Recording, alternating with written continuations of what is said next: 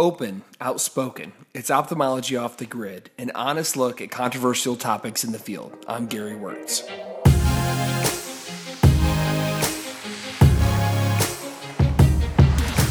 As private equity enters the business of ophthalmology, it raises a lot of questions for those of us in the field. When is private equity the right choice? Aside from the windfall, what are the benefits of selling? What are the drawbacks? In this episode of Off the Grid, Dr. Jim Loden talks about his personal experience and offers us some historical perspectives on private equity. Jim is the founder of Loden Vision Centers, and his father was an ophthalmologist who formed one of the first co management, optometrically driven companies, which was similar to a lot of private equity models we see today. We discuss the lessons history has taught us and whether private equity has the potential to be as successful in the surgical business as it has been in other areas of healthcare. Later, I speak to Dr. Tal Raviv to get his thoughts on the matter. Is private equity good? Is it bad? Listen as we examine the pros and cons coming up on Off the Grid.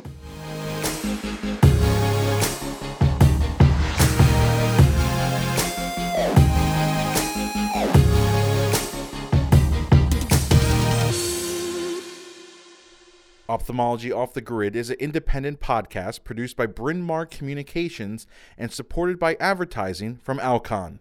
For a full listing of podcasts for eye care professionals, go to eyetube.net forward slash podcasts. That's Eyetube, E Y E T U B E dot net.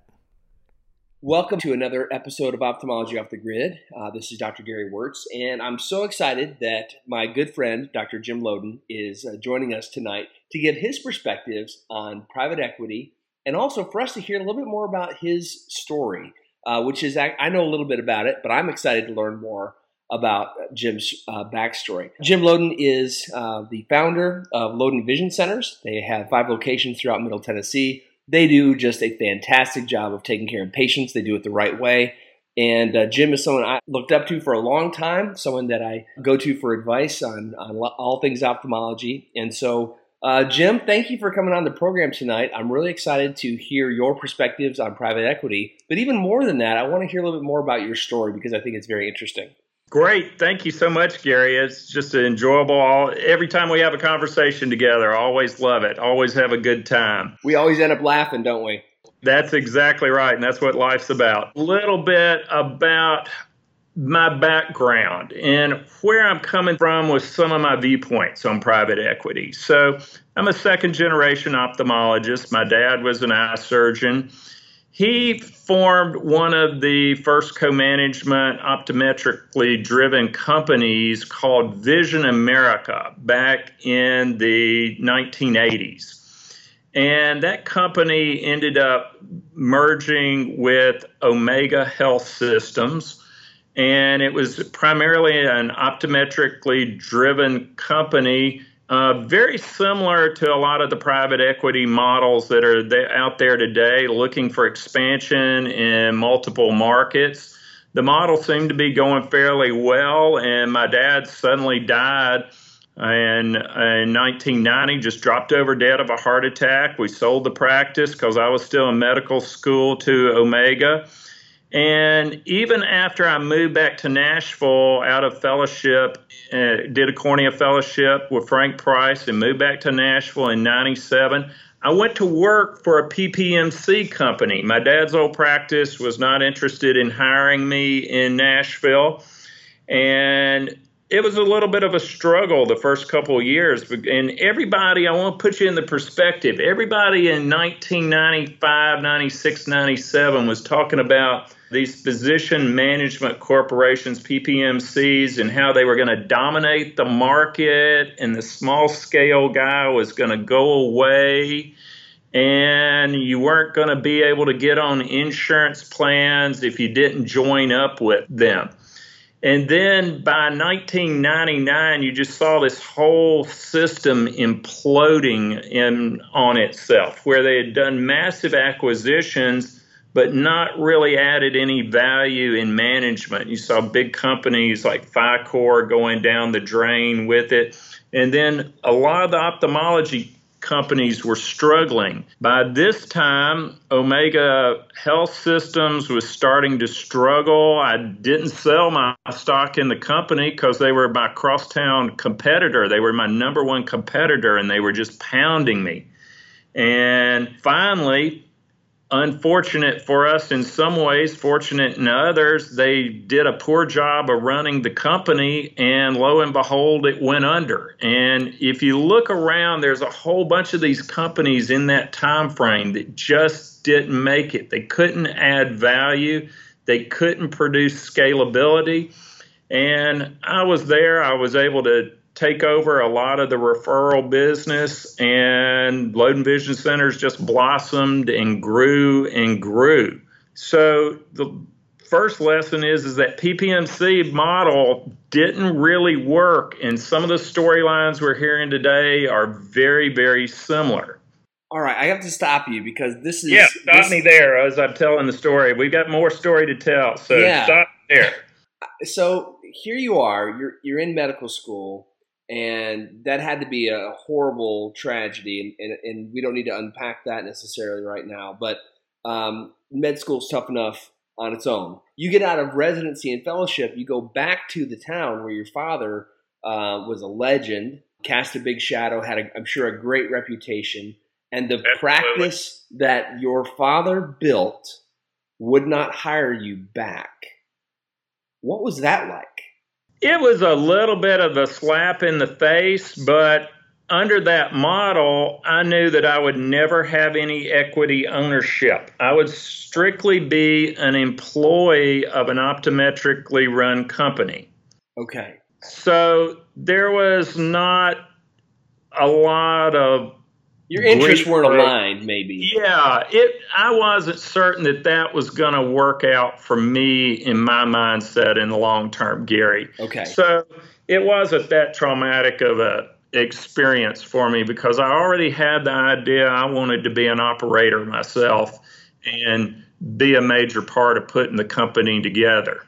Right, gotcha. And and were there some guys, uh, some older guys who helped you in your venture when you when you were trying to get? You know, I'm, I'm sure your dad had a lot of friends who were, had had been in the business. Any anyone in particular come to mind? Anyone that helped? Yeah, there there's two guys. Uh, they're legends in their time. Ralph Berkeley and Jim Gills. You know, both of them have given me tremendous advice over the years and been you know, I think that's one of the things is I'm 53 now. I'm more than happy to give younger doctors advice because I've been in practice now for 21 years. It's hard to believe that long, but I've made some big mistakes. I've made some great success stories as well. And you learn from each one of them as you go, but you can really sometimes narrow your learning curve down hanging out with some of these older guys because uh, it's kind of like the fashion industry. What comes around goes around, and it's been there before, and it's just kind of repackaging some things that have come down the line many years before. So let let's um, reframe this a little bit. So basically, you get out of fellowship, and you're sort of seeing almost the height of the bubble of the PPMCs, where things are getting rolled up. People are, as you mentioned, they're acquiring but not adding value. They're basically trying to um, maybe package something together for that second bite, or they're they're basically trying to maximize uh, what their balance sheets look like, but not really undergirding that with a lot of organic growth or strength. And you found yourself in a in a position where you're sort of almost at the height of the bubble, and then the bubble bursts, and here you are to collect all the pieces and and start Loden Vision Centers with in, in, some very fertile soil where where the deck has been completely reshuffled. Is that pretty fair? That is a fair assessment. I bought my practice that I was working for from the PPMC in 1999 because it had just imploded.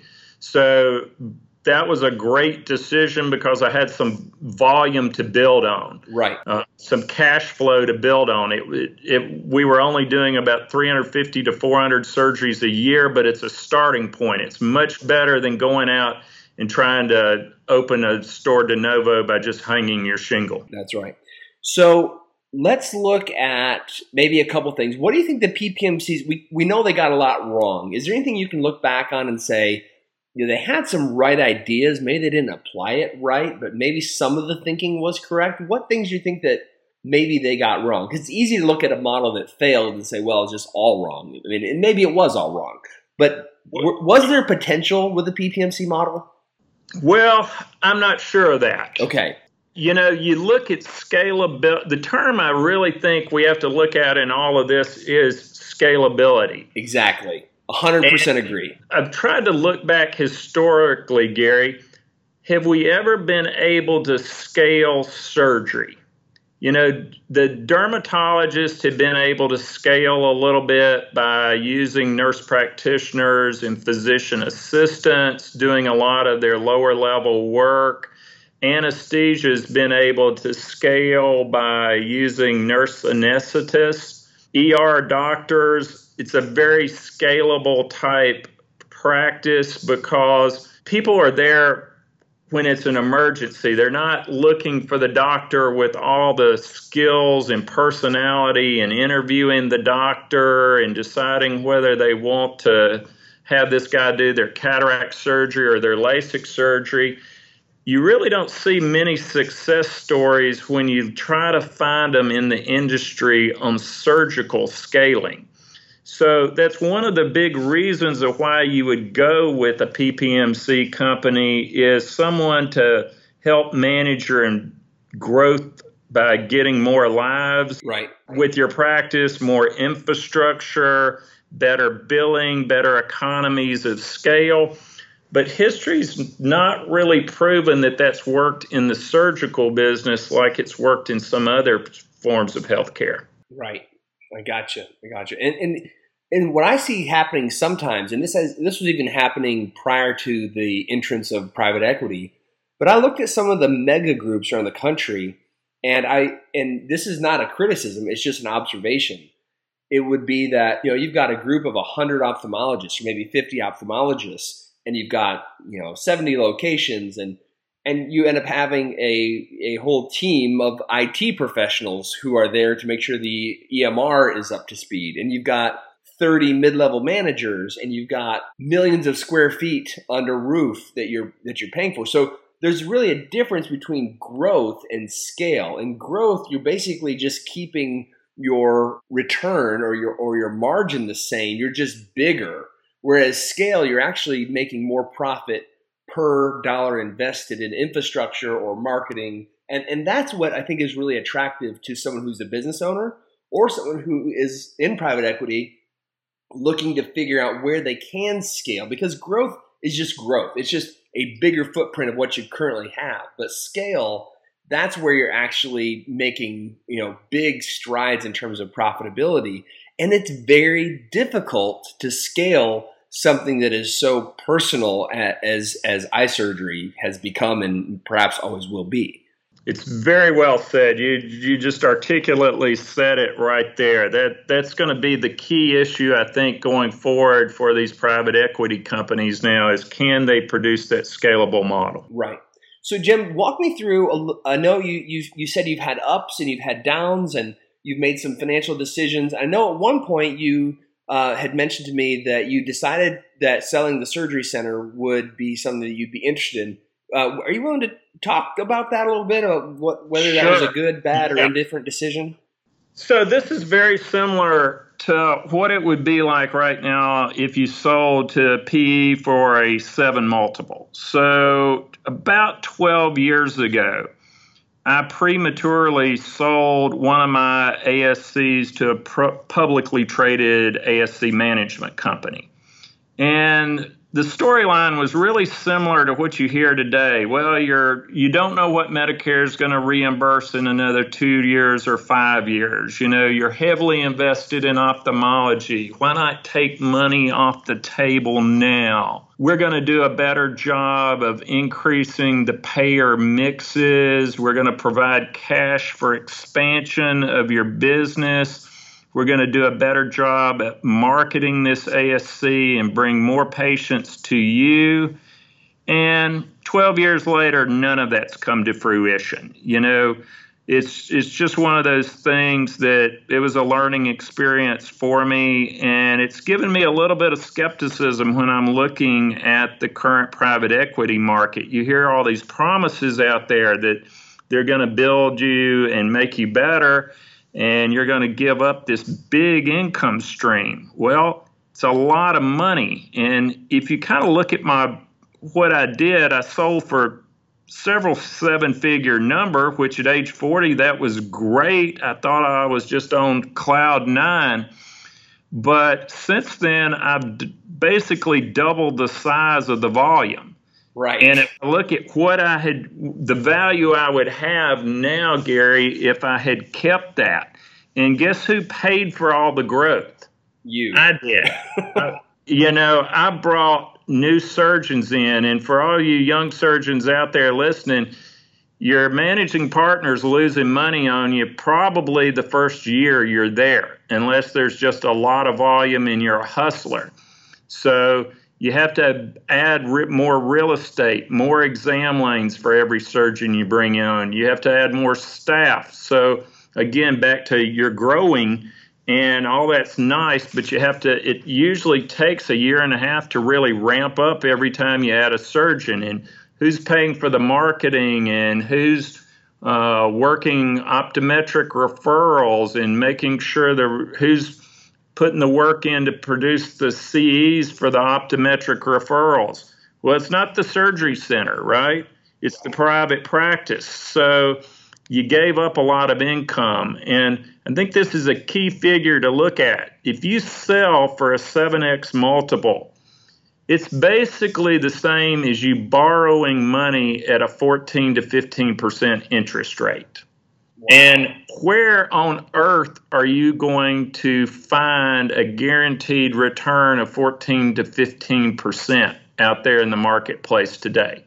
You're really not. So I think all of us would say, my goodness, if I could get 14 or 15% interest on any investment, man, sign me up today, right? Right. Well, you may have that within your practice and you're going to sell it off.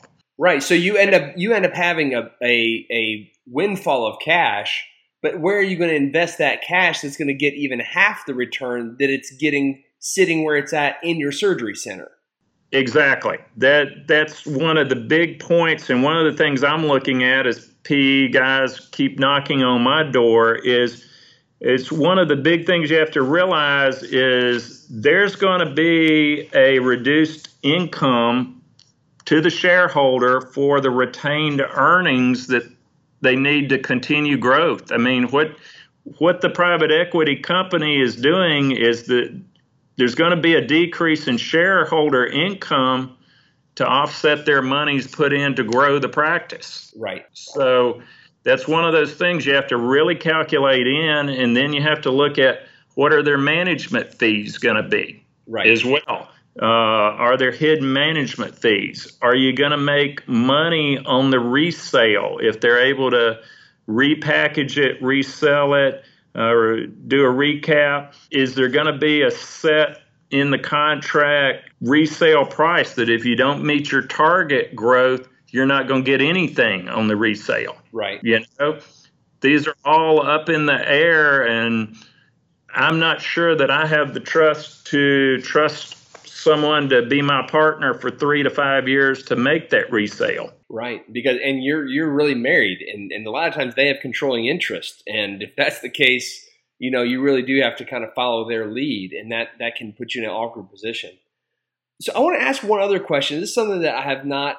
Uh, it's something I've been sort of thinking about, but had a hard time articulating. I, I think I know how to answer this or to ask this question, but private equity is having, in some ways, a disruptive effect on practice and surgery center valuations for senior partners, that that disruptive effect could be looked at as positive because they're able to look at their practice and say, "Well, man, I've really built something here. It's really worth a lot." For example, I could go out right now and sell this practice to private equity for a whatever X multiple uh, times EBITDA, and you know my practice is really worth a lot. Well, so let's say you've got a younger surgeon that's coming on board and saying, "Hey, I, am you know I'm on the partnership track." I've, been, I've put my two or three years in. I'm ready. I'm ready to um, ready to buy in. Well, now the surgeon, the senior surgeon who's thinking about selling either the whole thing or part of the surgery center and practice to private equity is probably going to look at the younger partner and say, well, this is the market value for the practice. If you want half or a third or a tenth, it's a, you know, it's going to be a 10 or 30% or 50% of the of what private equity would pay. And and to be honest, that's a number that young guys coming and gals coming out of of, of residency, just trying to make their way, are going to have a real hard time coming up with. Do you have any thoughts on that? On what disruptive forces that might bring in terms of younger partners coming along and trying to buy in? You're exactly right. I've actually talked to some practice administrators that are struggling with this very issue, Gary, where they're scared that some very, very competent younger partners may decide to exit the practice if they're not included in the deal. You know, you have some practices where a lot of the doctors are in the 58 to 65 year age range. They're looking at this from a, and, and rightly so, they're looking at it as, hey, this is a great exit for me right now. You know, I can capitalize on this market. But for the younger partners, it's not a great thing, especially if they're entrepreneurial and really understand debt and don't mind debt. Right. Now, for younger partners that don't like signing a $5 million line of credit uh, and personal guarantee, well, you may not ought to be at the big time business. That's one thing we have to understand. It's not for everybody. It's stressful, you know, for guys like me that own 80,000 square feet of commercial real estate, I, I sign a personal guarantee for all of that. Right. You got to make that note payment every single month, no matter what. It can be a little scary at times. So you have to make sure you're in the zone that's right for you. But you're exactly right. If you have a guy or a gal that's really business and entrepreneurial and doesn't mind debt and wants to be the next growth of the practice, it, it, puts them in a compromised situation with some of these practices because they're wanting to sell for the big uh, 10x multiples. And really, that's not what even a lot of companies would pay in the past for a surgery center. Uh, we're seeing a real premium for the top end practices right now because interest rates still are fairly low. Right, right. Again, these these private equity folks they've raised these huge funds and they have to find diversified investments that are are not overlapping in, in risk with their other categories of investments. And you know, hey, I, I'm not saying private equity is bad. I just think it is an opportunity, and with any opportunity, there are you know pros and cons and, and that's i think what the flavor of this conversation is is really to say okay you know this is an opportunity that's out there let's look at both sides of this coin to see where where the risk might be. It's easy to see you know big numbers and think this is great but with that i've always thought all right it seems really good let's let's counterbalance that with with some other other uh, factors. Yeah so let's with that let's kind of look at when would a private equity deal make a make sense for you. Right. I've been to talks by Bruce Maller, and I'm going to butcher his name, Anthony DeRedita, I believe, with uh, TrustWorks. Uh huh. Heard some really good lectures when to do PE, when to not do PE. I think you you really have it broken down into two situations. One is you may see the older senior surgeon saying this is a great way for me to exit and get some cash money and I want to go out. But for me at 53, I'm not looking at that. And that's one of the things Anthony and Bruce mentioned is that don't look at the upfront money. You can't get caught up in that. The real reason to partner with private equity is if you have a well defined business plan where you need capital to expand. That's where it really makes sense. Now, on the converse of that, I'm going to throw out another storyline. At the OIS meeting, I was listening to a banker from Silicon Valley talk, and he's made a great statement.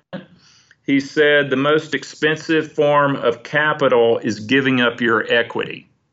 Hmm. And very, very true statement that any big time businessman is going to tell you is that if you can go borrow the money, you're better off borrowing the money for your growth than having to go out and give up equity for your company right. if you can afford that, you know.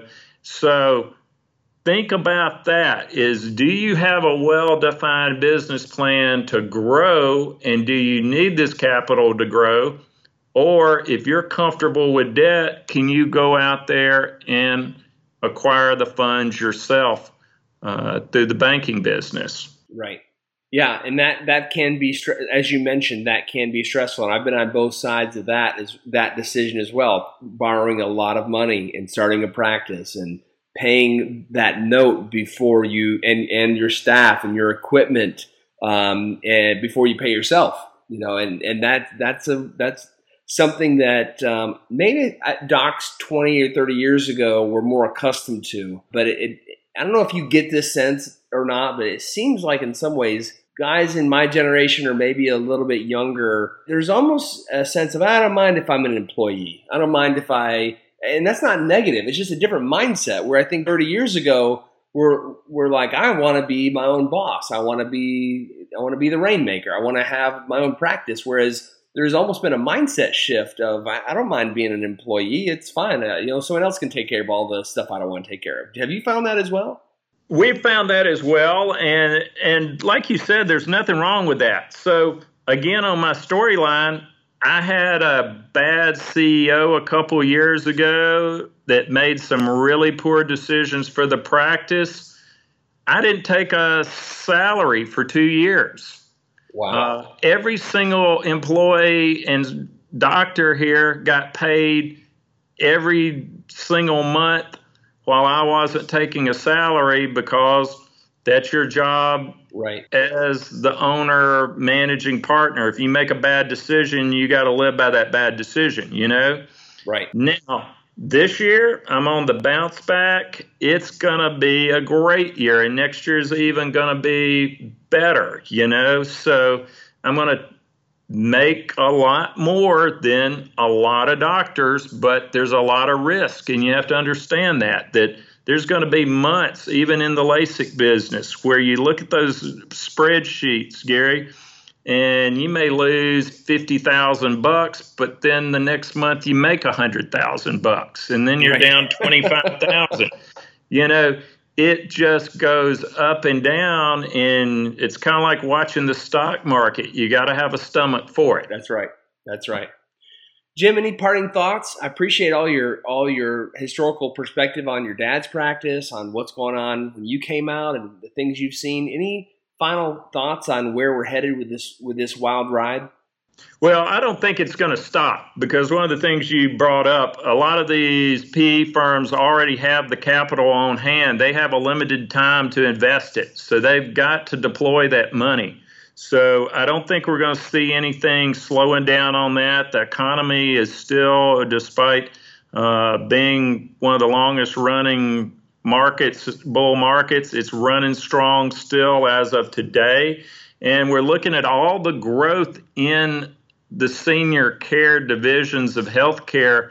You see this across the board, a lot of growth. So I don't think this private equity is going to go away, even if there's a little bit of drop uh, correction in the economy. I think people just need to really back off, not look at the upfront money and make sure you get a good consultant like Bruce or Anthony or somebody to really help you through the process, counsel you on it, and not just make a knee jerk decision looking at the stars and all the gold uh, from the upfront cash that might be generated.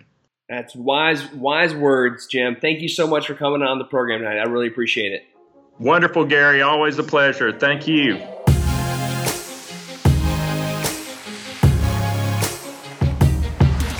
Next, I talked to Dr. Tal Raviv, who owns his own surgical practice in Manhattan and is all too aware of the big conversations in ophthalmology surrounding private equity. We discussed the costs and benefits of private equity and whether it has the potential to change the culture of ophthalmology as a whole.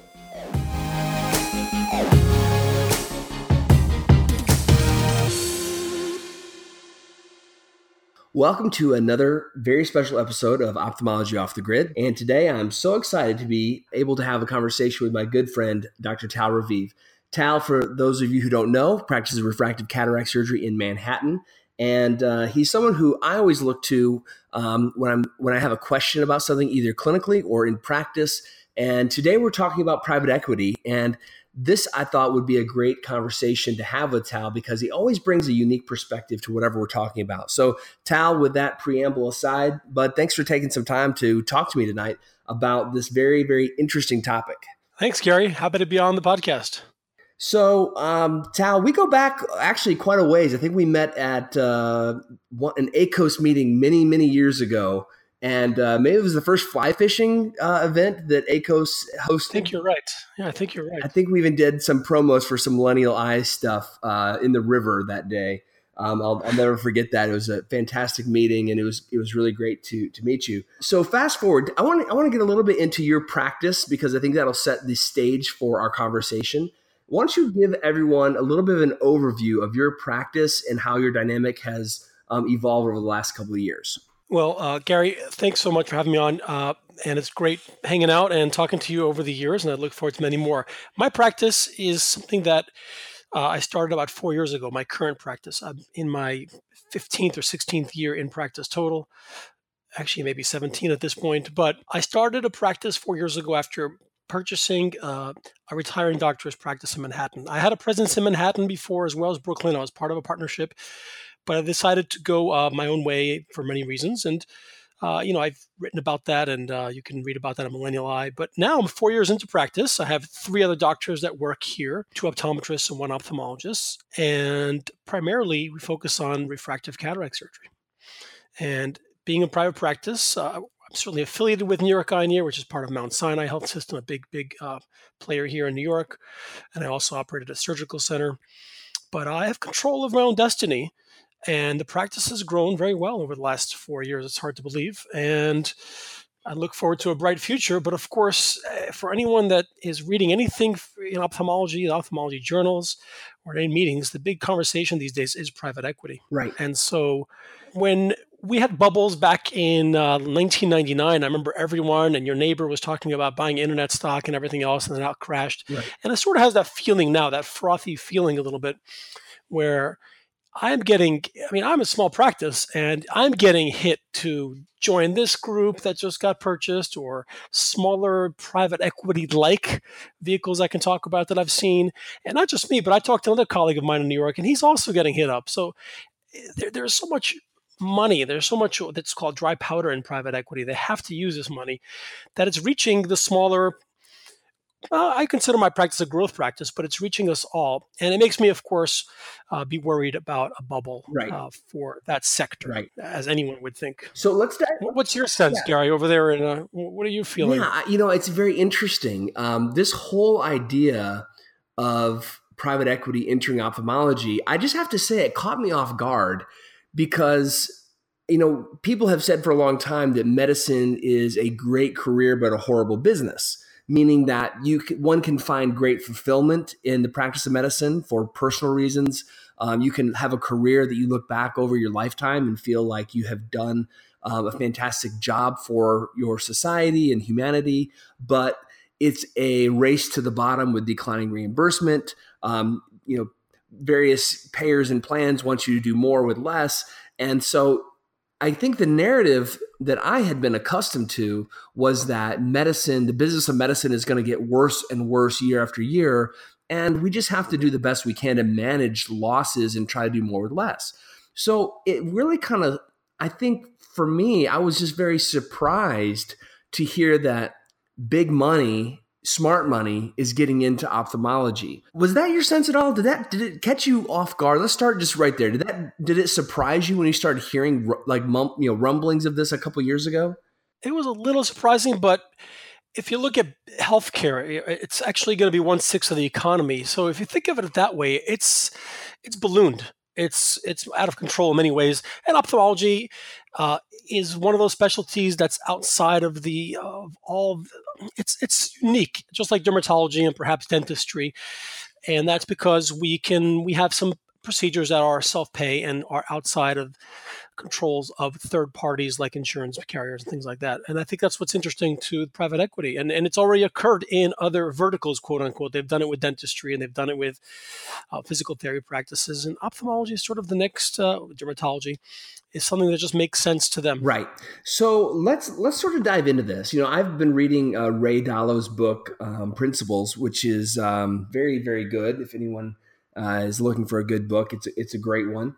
Um, it talks about the principles of investing. Uh, talks about you know money managers how they look at investments, and uh, it's just it's a very interesting book just on on a lot of levels. But one thing that he mentioned in that book is that it's very good to have investments and this is sort of investment 101 so it's not like you know groundbreaking but it's good if you have a portfolio or you're managing portfolio to have investments that are not only diversified but diversified in ways that aren't related to each other what i mean by that is investments that are so different that even if all of oil crashes, for example, you have investments that are insulated from potentially even like petroleum.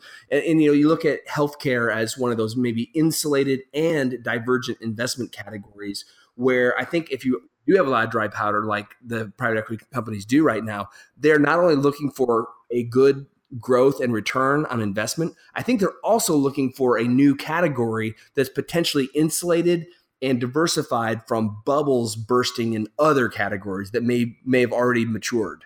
I think you're exactly right. If you look at the the you know the experts, the financial people, people can look at the inflows and exflows of money, and there's a lot going into private equity precisely because of that. People are sensing that we may have reached the top of the uh, boom years we've had with the stock market, and this is a way for sovereign wealth funds and pension funds and, and, private investors to put 15, 20, 25% of their assets into something which is non correlated or at least less correlated, exactly as you say, to diversify risk. And because of that, the, the coffers have swelled. And from my understanding, is I have some friends in private equity in New York do this. They don't do ophthalmology. They, they're kind of intrigued by the whole thing. But, uh, and, you know, they have, when they, once they have the money, which has been a problem in the past, but now they have that part, they must spend it or else they have to return it to the investors. Right, and, and, that's that's very interesting. And I don't think a lot of people realize this, but you know the way the these guys generally make their money is, you know, they they just collect as much as they can, and they sort of live on the two and twenty deal. Usually, their their fees and what they make is two percent of whatever the size of the fund is, and you're investing in actually. Uh, 80% of the deal, not actually 100% of the deal if you're an investor. So it's it's very interesting. These guys just raise tons and tons of money, and actually they they have, I guess, an enviable problem of how do I now take all this money that I've raised and and place good bets so we get a return. It's an actual problem, especially for these funds that have you know potentially hundreds of millions or billions of dollars. Where do they invest that? And maybe that's they've got so much capital. Maybe that's why we're coming on the radar at this point. It is. And so here's the thing, you know, I've sat down and talked to some of these people and they are financially very very intelligent, but they're intelligent financially at a, at a, very high level of a mergers acquisition type level, not a practice management level, which is like another world, another universe, as you know. And a lot of the pitches are, "Hey, doctor, you can practice medicine, and we'll take care of everything else." But that's not accurate. They're not going to be really be doing that. And let's put let's put things where they are. Private equity are trying to make a deal and get out within four to seven years. That's the, that's right. just how it works. They're not shy about telling you that up front. They're very very transparent about that. And if they do well, the doctor will do well as well because they usually want you to carry some of that ownership into their entity. Private equity is it good? Is it bad? I mean, it can be both. It depends, of course, on the price. And I think a very good gauge and the way they make you say, how do you make money? How do you, you know, I'm working as hard as I can. I'm doing very well. You, you need to grow 20% more in the next four years of my practice, I mean, that's not possible. And I feel like I'm a very productive surgeon. A lot of the practices that want to sell might be later on in their career, not so. I'm thinking this is a losing proposition. What? But their math is not that math. And that's what I've sort of seen and learned. And their math is basically to pay a high multiple to a large productive practice that's considered a platform practice. We've heard about them and, and we know the people who've sold and they've done really well and very smart move on their part in many, many instances, probably I mean, from what I can see on the outside. And these practices are getting a very large multiple on EBITDA. And you can look up that number, but that's sort of how we measure after salaries are paid, what's left over in the practice. And then they add smaller practices like mine, for example, a smaller number of doctors. And they pay a much lower multiple to those. So I'm just going to pick random numbers, and let's say they pay 12 multiple uh, for a large practice, and they buy the small practices for as low as they can get them, two, three, four multiple, and then they aggregate those to a larger number after four years and sell the whole thing for a 14 or 15 multiple. So they don't really have to do any, they don't have to improve anything. They don't have to do anything except get a larger number and sell it. So it sounds foolproof, except, you know, when you can't sell it at the end. And that's what happened right. in the 90s, late 90s just crashed. And some of these will sell and some won't. And I think the advice many ophthalmologists have gotten, which is good, is if that initial payment you're getting, and make sure to get most of it in cash. I know some of them will say, oh, you've got to roll this into and trust the business. Well, you may trust your business, but how about the other 10 that they're going to put together? Who are those businesses? You don't really know. If that money you're getting cash is going to put you over your retirement, you know, goals and, and uh, nest egg, then by all means. And, and if it's not, then you got to really think long and hard about it. Right. So, and and I, I think that's a really uh, great explanation of sort of how the math works. They're they're sort of aggregating all these practices together and sort of cost averaging, so they end up getting a a giant practice at a relative discount, bundling it all yes. together, and then um, showing profitability, and then hopefully kicking that off in in four to five, six, seven years to some some secondary entity. The the and that all sounds great. And to be honest, look, I don't, I, you know, I'm, I'm a, you know, I guess a capitalist, free market capitalist at heart. Um, I hope that doesn't uh, cause people to not listen anymore. But you know, my my line of thinking is, if you're a businessman and you're and you're a doctor and you're doing things ethically, I don't begrudge anyone for making a good living. You know, you pay your taxes, be a good citizen. But look, if you're at the end of your career or you're even mid career or early and you get a fantastic offer, I I would never fault anyone uh, or think less of anyone for taking a potential great windfall or payday. Um, but we also have to we have to say at what cost are we selling, and that that actually diverges in a couple different directions. The first cost is okay to your to your own um, I would say legacy slash professional enjoyment slash the enjoyment of the other partners in your practice who may or may not have gotten quite the same deal that maybe the senior partner got. What is the cost there towards sort of the overall quality of medicine that will be practiced um, going forward and loss of control? Um, and, and, I guess the the other the other side to that is is really um, you know you, you do you do sort of lose control in some ways. You know, are, are they are you going to be dictated um, what lens you're going to use, what phaco machine, when you're going to be able to upgrade to a new technology, those sorts of things. So, um, so, so that's that's one side, and the other is what is the cost to the profession? Um, and this is something I wrote about in an article. And so I'd, I'd like to kind of get your thoughts on both of these, of the loss of control, and also if this is successful. Let's say that this is fantastically successful.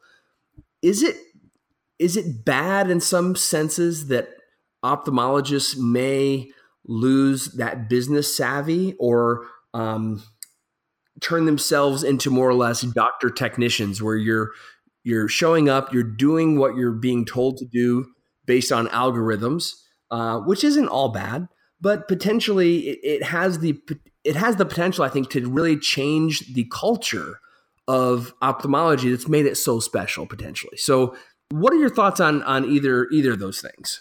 Well, I think you're right on in both. Uh, I think part of the economics that I just mentioned with the multiples and everything we described, the big factor is, of course, is the doctor's earning potential goes down immediately after the deal. To to get a larger EBITDA, which is what's left over after salary, you have to normalize. You have to decrease your forward salaries. So you're basically it's one thing you know, Gary, you and I are, are and you're an investor, uh, you know, of your own company, and of course we have opportunity to invest in other companies. But how many of us want to invest our a big part of our future revenue stream from our practice into an, an, entity created by a private equity, which has never was existed yesterday and will today. So that's what they're asking to do. Everyone takes a pay cut. So that's the third the third thing. Uh, the loss of control, I think, is a big factor, Gary. Um, I'm a big believer in capitalism as you are. I think that's what drives the best to go into medicine, and we need that for innovation and for great healthcare delivery. And that's not what's happened in the last five, ten years. The best have gone to business schools, mm-hmm. perhaps, and uh, they're now managing the doctors. Uh, you, you, better be ready with private equity to have a 30 year old uh, MBA, you know, running the show. I have nothing wrong with that, except you just have to be prepared for that. And I'm a strong believer in healthcare in this country to be to continue having its leadership role that it's had in the past in innovation is for physicians to ultimately be in a position of leadership. Uh, of course, in partnership, and you always need other, but I think once we lose that, yes, it'll be, you can run a practice, but you won't draw the best and you won't, uh, the best minds won't necessarily go into the field. And so it can have negative consequences. I think with these private equity deals, that these are too short, these are five year deals. I'm not sure if that's, they can influence things. I think this will come and kind of pass a little bit, but there are other financial structures taking place. Uh, these holding companies now that just like they're buying all our instrument devices now, everyone's kind of merging. And Katena used to be on its own, and now they're all, you know, holding companies are buying and holding, sort of the Warren Buffett method. that's happening in ophthalmology too, and that will also change physician ownership, and that that's can lead to exactly what you were talking about, where eventually you'll you'll join a practice, some of your earnings will go to this greater entity, and you'll just plug along. Everything will be very formulaic, and uh, you know there won't be that entrepreneurialism. I don't think. Maybe there's ways to keep that in there, uh, but it'll be different. So let's let's look at the potential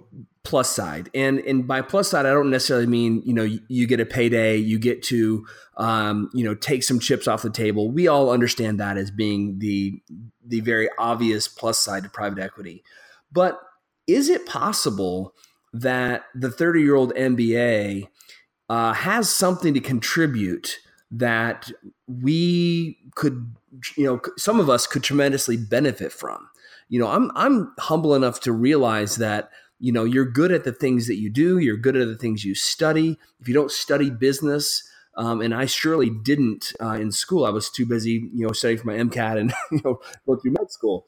Um, so, is it possible that that these MBAs out there um, who ha- who understand the good foundational principles of business um, can apply those to ophthalmology and maybe even in a smarter way start negotiating for more lucrative contracts um, start figuring out if they're controlling more uh, percentage of a market in a given area will they have more leverage with payers to say no i you know our practice isn't going to participate with with this unless you give us a a better um, better uh, you know compensation for X, Y, and Z code. Um, what do you think the upsides would be with private equity involved from that side? Yes, the answer is there. There are going to be some smart private equity managerial folks that can, in the short period of time, boost a practice and fix it. I think it won't be the nitty gritty. I think it'll be let's put some money. They're going to be allocating money. Let's put some money and build this surgical center here. Let's do this here. Let's put these two practices together. I think it'll be things in that of that nature. What I haven't heard yet from any of the private equity deals, and there's lots written about it, is that anyone has negotiated a better contract ever. I still think that even the largest player is still relatively small. And I think, you know, even, you know, the new Amazon and and uh, you know Berkshire Hathaway and J.P. Morgan, they're going to have time even negotiating, and they're gigantic. So right it's not that's not the avenue that's going to occur right away. Maybe in the long term, that's the hope. And certainly, if you have a big, if you you know, depending on the market, if you are the only ophthalmologist, eventually, yes, you will have some control over that. Anything's possible, but I think it's it's uh, it's a lottery ticket. I think uh, it's hard to predict. Well, and and I think that the anxiety from what I've heard from others who are either going through this process or have gone through the motions and maybe have decided to back away is that they're worried of disruption and especially when interests aren't necessarily aligned. You know, I've heard from some folks who went through the process and decided to say no because they said, you know, at the end of the day, you know, I want to if I want to buy a new laser, I want to I want I don't want someone to tell me I can't. You know, if, if I decide that it's better for patients, even if I decide that, you know, I'm going to make less money, but I feel like I'm doing a better job for my patients, and that's a trade-off you're willing to take um, you know, th- uh, one of the one of my friends, you know, basically said, I don't want someone telling me that I cannot do this or that just because it's going to be financially not quite as good. Um, you know, and and that's where uh, uh, misaligned interests can start breeding a little bit of discontent, and that's where I'm a little bit worried. You know, ultimately, I want the best for private equity companies, and I want the best for my physician comrades and colleagues because you know if this deal goes really well then it actually is best for everybody. If it goes badly, then um, you know it's it's unlikely that um, we we build upon this model and make it something that uh, could be really beneficial down the road. You know, I feel like we're really in the in the uh, very beginnings of figuring out what is a good deal. How do you evaluate if it's a good deal? And um, you know, even figuring out how do we keep our interests aligned to the level that allows physicians to still have a voice um, in some of those decisions. I think you're exactly right. I've seen examples on the negative end where a physician was sold and then not long after, all of a sudden, they the, the, larger entity felt it was better to have a second surgeon go into that location because that surgeon was promised, you know, access to this market. And so you can imagine uh, there was it's just not good. Now, most places, most most private equities don't want to rock the boat. But remember, eventually, even if you do sell five years later, you're still working. If you're young in your career, who's the second group? Right. I mean, you have zero control over that. You have some control over the first group. So, like I said, I think if you, the most people, the people that are talking about private equity, doctors that are happy, most of them, I believe, have done well with that chips off the table. That's uh, that's a big part of it. That's for any of us because we can, at worst, start from zero and build it again if we had to, knowing we're financially secure. So, right. That's exactly it. Tal, uh, thank you so much for sharing your evening with us, uh, t- giving uh, you know your perspectives on this. Um, I find it to be a very interesting time to be an ophthalmologist. Again, this is something that took me a little bit by surprise, and I feel like I'm playing a little bit of catch up, trying to do my homework on what um, what opportunities are out there, as well as what potential risks um, might be hidden in the weeds. So, thanks for sharing your evening with us. Thanks, Gary. I was uh, happy to participate. A big fan of your podcast, and keep up the good work. Awesome. You're welcome anytime. Come on back. We'd love to have you on any anytime you want. Okay. All right. Take care.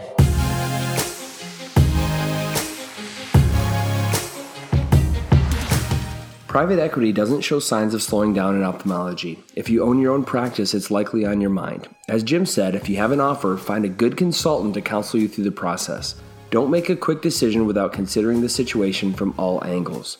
Of course, there is a big payday to consider, as well as the benefits of being led by someone who understands the principles of business. On the other hand, there's a loss of control over decision making and the potential loss of entrepreneurialism in ophthalmology as a whole. As Tal said, he would never fault anyone for wanting to take the windfall, but he urges people to ask, at what cost are we selling? With that, thanks for listening to Off the Grid. Until next time.